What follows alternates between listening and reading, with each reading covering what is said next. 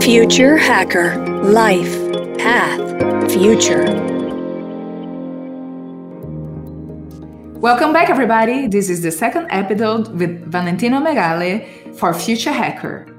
Valentino, in, in the first episode, you just covered so, so many interesting topics. So, you know, let's try to get a little more specific on the things, you know, you were talking about. So, my first question to you is in which phase you believe we are from getting the use of those new technologies proven and, and whichever approvals and bureaucracies are needed to this be already included like officially you know being covered by health plan or being offered by the hospitals or whichever ways we have to go will this going to be considered like an alternative medicine or complement you know whatever it's going to be how far are we from from this world Hello, Maria, and hello, everyone.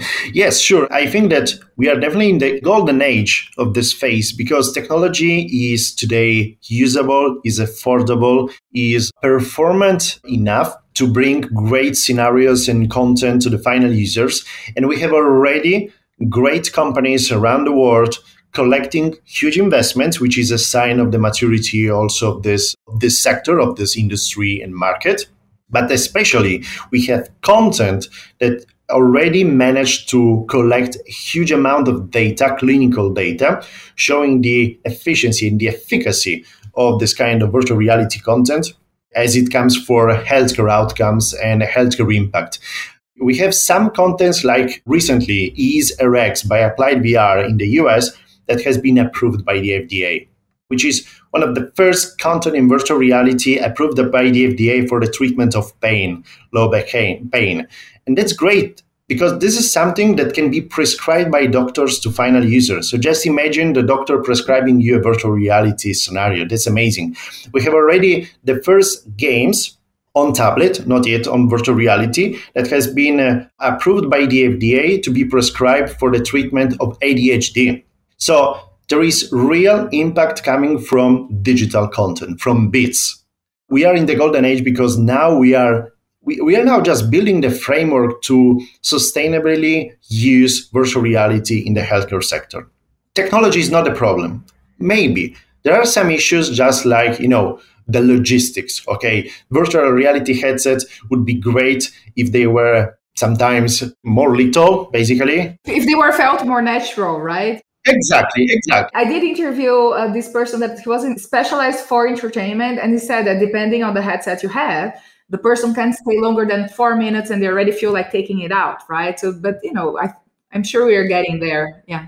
Weight and dimension could be something that deserves to be refined, but we are in the in the right direction, and we are in the right moment. We are not here to wait years and years and years because we have years behind us now it's time to make it impact. So we are in a good moment for that.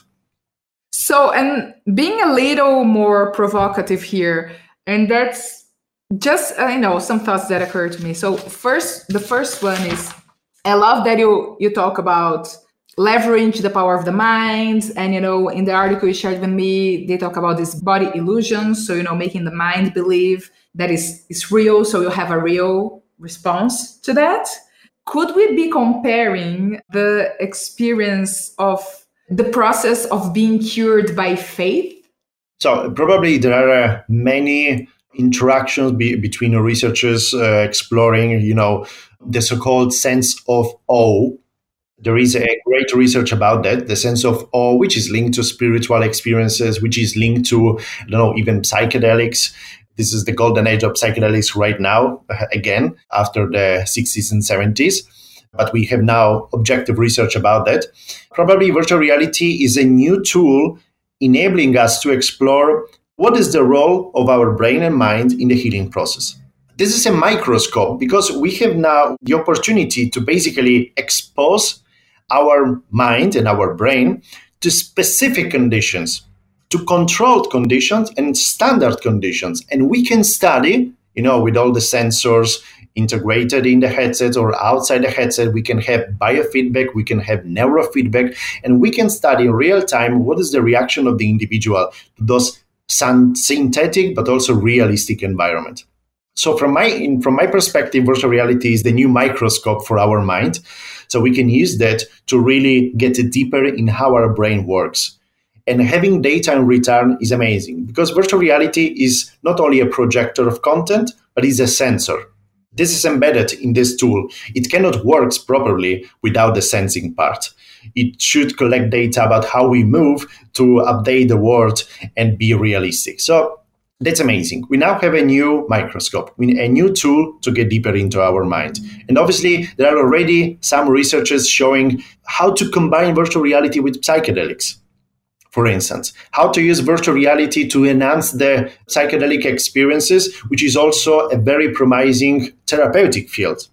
Because it's all about making our brain more plastic. Neuroplasticity is a great part of our brain. It's the ability of our brain to change and adapt. This is our brain is not static; it changes all, always. So, virtual reality and psychedelics create a window of opportunity, a window of neuroplasticity where, with the help of a psychologist and a specialist, you can guide a person to heal from, you know, behavioral patterns that are destructive, from addiction, from depression, and so on and so on. So this is exciting. That's super exciting. I'm going to quote here this piece that I really liked. So the possible long term goal is the reverse engineering of the psychosomatic processes. Instead of exploring the relationship between psychosocial and behavioral factors on bodily processes, which is what being known, at least in my generation, like uh, about all the psychosomatics like we're, we're just adding things and, and because of that we're, our body's reacting according to that Embodied medicine could do the opposite, like altering bodily processes to influence psychological and behavior factors. So, you know, we, we, we could even, in my understanding, not only be acting in the healing process, but also on the preventive side, right, of a preventive medicine. Exactly. But also for the exploration of the self, which is something useful every one of us wants to explore identity, you know, community, sociality. He can use just a tool allowing to perceive everything. It's experience on demand to collect information and experience. So it's not only therapeutic, but it's something more. And you know, it makes me wonder. So your envision of that, how would be the impact on the use of those heavy medications in the future? Because so many drugs are disabling even right? Somehow like you know there are so many heavy drugs that we have to take that that are they're good for the pain but they there are so many other downsides to it right? For the body. And do you think that this the future could be we could have a decrease in the use of heavy drugs? Do you see that as something as a complement to it and I'm wondering if you see the pharma industry as a possible partner to that and they are investing into that or more against it and they will be fighting you know the, the lobby is going to be against it. You, you know what i mean Absolutely, absolutely. That's clear. And that's a great question. I can say from our experience with Softcare Studios, we are collaborating with, with different pharma companies. And what we can see is that in the last decade, pharma companies measure the vision of their own future as pharma and digital companies. As I said, therapy is not only providing drugs, it's uh, engineering the right context for the healing process which is not only in drug and bodily responses, but also the right setting and how patients experience that setting during the care pathway. So they understood that it is great for them to provide I don't know, monitoring or tracking digital tools, ensuring patients are following good habits, healthy habits for their recovery pathway. This is something that is not possible to be done with drugs. You need to have a tracking tool. You can use virtual reality today to create a context useful, you know, to relax patients, be more collaborative with the doctors, reduce the administration of drugs, and basically enhancing their experience during the drug administration only around the, the drugs that are fundamental to their healing process. So, pharma companies and generally the healthcare industry is expecting from digital technologies to be something complementing traditional treatments. Basically, something that should be integrated in a you know wider treatments, wider protocol, not something that is going to replace. Because in sometimes specific drugs are needed, obviously, but you can use less to reduce the side effects. And that would be great. You are going to reduce the side effects, optimize the drug administration, and complete it with digital tools. So they, you know, we are collaborating with pharma companies. One of those pharma companies are using as a hashtag beyond the pill. Oh yes, that's true. pharma company using beyond the pill is just a symbolic thing. well, they, they, they have the vision for sure, right? exactly future proofing their businesses. So, you know, it's clear to me how how those, you know, virtual spaces could be applied to, you know, hospitals. I absolutely love the idea of aiming at children as your company is currently doing. There's so many, you know, harsh treatments when you talk about you know cancer and so many other things and disabilities and and it's very clear to me. But you know you mentioned that you are taking the the critical environments concept to the extreme. So you're working in you're involved in a VR project to promote mental health and social cohesion in space. Is that right? You know i'm sure we could all everybody that is listening could easily imagine why it's needed for mental health. Thanks of course to, to the help of the all those sci-fi movies that we see you know. But i'd love to know how is this being currently explored you know in real life? Like what's what's the stage here?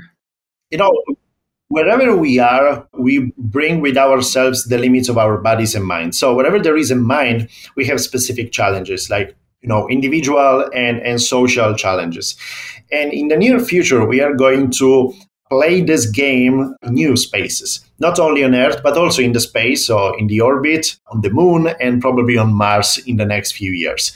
Obviously, in that case, when you are on Earth, you can be supported by psychologists, you can be supported by physicians, you can be supported by your own community of friends and family here on Earth. Sometimes even just with a phone call, with a video call. We saw that during the pandemic. But when you're going to space, the time delay during of the communication, which will be something very limiting. Just going to Mars, you will have 20 minutes or even more of delay in the communication. So you cannot rely on real time help and support, even just psychological support. And obviously, people will be exposed to an increasing amount of issues physical, chemical, social isolation, sensory monotony, and so on. So obviously our mind will be put at pressure, under pressure. We are working with virtual reality in the hospitals that are very critical environments. Patients experience everyday social isolation. They are detached by their daily life. They are living in a sensory monotony, obviously, because not all the hospitals are amazing colored places, and they are not exactly places where we like to be. And, and this can be approached as an extreme space and as an extreme environment. So, whatever we develop inside of the hospitals, we can use the hospitals as the proxy to tackle these challenges and these issues, human issues, in new environments. Not only from hospitals to space, but also from hospitals, you know, to prisons, to people displaced here around the earth, to uh, workplaces, war zones, and so on. And obviously, you can use virtual reality also in space. In space, virtual reality can be used as a sort of remote and automated and portable psychologist. Just imagine astronauts wearing the headsets and experiencing specific environments useful to them to find emotional balance, to manage risk, to manage conflicts, to manage behavioral anomalies. And this is something that is, is being done right now here on Earth, especially in TRISH, by the TRISH, which is a translational research center based in Houston, but very horizontal in the US. And we are collaborating with some companies like Simiosys, based in Florida, led by Christopher Stapleton.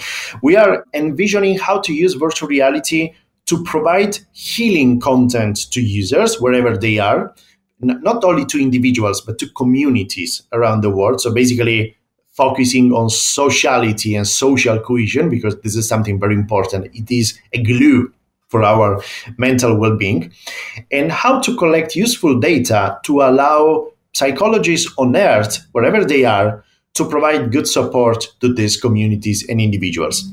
They are, Simiosys is working with people with aphasia. So just imagine communities of patients that are unable to express themselves which is a great limit and creates great barriers. And they are using virtual reality, augmented reality to overcome these challenges. We are using that in the hospitals to help patients go beyond the walls of the hospitals. But these models don't think about technology exactly, but just imagine the model of projecting content and collecting data can be something that can be used wherever a mind is. So obviously also in space. And we are working from many perspectives towards this direction. You know what? I really love that you you brought that up because that was actually going to be my next question to you. The amount of data needed, right? I understand that you're currently in this phase of collecting data, but I would guess that you would need like years of tracking extremely diverse groups of people. As you mentioned, you have the prisons and those communities that are living in specific conditions and their interactions, right? Then you need to analyze, you know, and all the work of you know machine learning and ai that will do so i'm just wondering how many years of work are we talking about involving like how many people to make it something that would work like would consider all the variables needed and do you believe and that's a question that i love you know do you believe that it's possible to successfully have an unbiased model?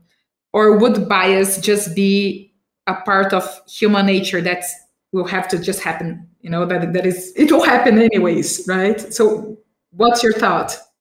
That's great. So for the amount of data today we have the opportunity to, to collect really more and more data than in the past it's not challenging to collect a lot of data it's sometimes challenging to create a context to collect those data from you know from humans after the, the legitimate permissions and regulatory approval but today we can collect huge amount of data in some months or just a couple of years to have good reliable models. So this is not the challenging part. The challenging part is just to, you know, start studies, fund studies to have great cohort of patients or people or individuals that are open to the research and provide their data. So that, that is the, the bureaucracy is the biggest limit respect to, to the technology. Regarding the bias, so this is a good question. I, I don't think that we can find a solution right now because you know technology is neutral, but how you use and how you design it, it's still human made. And obviously the error, the bias will always be present. What could be interesting is to create the right framework to discuss the bias. Because the bias is something that you need to discuss just like an error in any kind of software you need to provide a transparency to show how your system works and you need to create the right environment where that bias can be discussed openly openly so inside of great corporations inside of the regulatory and policymakers inside of societies and any kind of space this is something that should be discussed discussing that you can you know limit the bias you cannot probably avoid it totally but this is exactly like WeWorks every one of us is biased. But you can limit that through the discussion, through the open discussion. Wherever you create just a closed environment, the bias flourishes. So um, the, the goal is to, to provide transparency and an open discussion about it. That's a great answer. Okay, so, you know, I have a last question for you. That's a lie. I have many questions, but we're getting out of time. So I have a last questions for you. And it's regarding another project that I I understand that you are an advisor to it. So, you know, when usually on our podcast, you know, we're always talking about innovation and technologies and how it's going to impact our future, like, you know, the way we operate. It's always critical to cover ethics and how we can make sure you're, you know, heading a good way. So I'd love to know more about this XRSI initiative and, you know, how they are handling this matter. Sure, sure. So during the, the last months, the beginning of this year, I joined the XRSI initiative. So it's uh, the XR Safety Initiative, which is a global organization working with specialists around the world, started in the US, but now expanding really to, to Australia, to Europe, and to many other countries. Basically, their goal is to promote, discuss a framework where to build uh, safe, ethical, and private XR innovation. Because, you know, XR is now in the golden age. We said it. Technology is available. We are now talking about the metaverse, a huge opportunities around there, many investments, but we cannot do the same mistakes as we did in the Web 2.0 with all the social media, social networks, everything that we know about privacy and malicious use of data. So it's now important to talk not only with big companies, because we cannot rely on the sensibility of big companies. We cannot rely on the sensibility of final users. We need to talk with the regulators and policymakers and also politicians, you know, all the decision makers to discuss, recognize that XR is technology which is a great opportunity, but also potentially harmful if not well used. And we need to develop countermeasures, obviously, to manage those risks and to promote sustainable innovation. Because we need to build an XR for the final user. We don't want to build a, a centralized XR which is going to collect data from communities, create tension, create division, just like the Web 2.0 made. So this is the goal. This is something that is, is done organizing events, talking with policymakers, inspiring new regulatory frameworks. Because in that case, both great companies and big providers and the end users will have a tool to use to discuss this technology. It is exactly the same problem as the biased code. We need to recognize there is this issue and we need to talk about it. We cannot do that without a framework. Otherwise, it's the Wild West. Great, Valentino. You know, it was awesome having you with us. Super interesting topics you know, I'm pretty sure that in the coming years, you're going to have so many news to share. So the doors are open for you here. Looking forward to hearing everything that is new on your side. And I'm, you know, I'm going to list your final comments to the audience. It was a real great pleasure to have you. Thank you so much. Thank you. Thank you, Maria. So thank you again, everyone listening us today. Uh, and first episode, my last idea is that, yeah, metaverse is here you know that the, the, virtual reality is here. It's great to hear about these technologies today not only as a sci-fi solution but it's something that is probably part of our daily life some people are already using the technology every day. But from great opportunity comes great responsibility. This is obviously fundamental it's important to maintain the control on technology because technology is a tool and in the near future, all the technologies, not only virtual reality, but also the next one, other technologies like BCI, you know, brain computer interfaces and so on, quantum computing and, and blockchain, all these technologies will put at risk our certainties. And when people have not certainties, they start to behave randomly. They start to do a lot of mistakes. So uh, it's important to always remember technology is a tool for us. We are not the product of technology, but technology is a product of us. So use these uncertainties to grow and to evolve, you know, wider perspectives about reality, identity, community, and so on, and not just as something that humiliates humanity. Because this, this will be the contrast of the future be- between humiliation and evolution. You know, I think this from my perspective. thank you. Thank you so much, Valentino. And thanks everybody for listening. Thank you again. Bye, Maria. Bye. Future Hacker Life Path Future.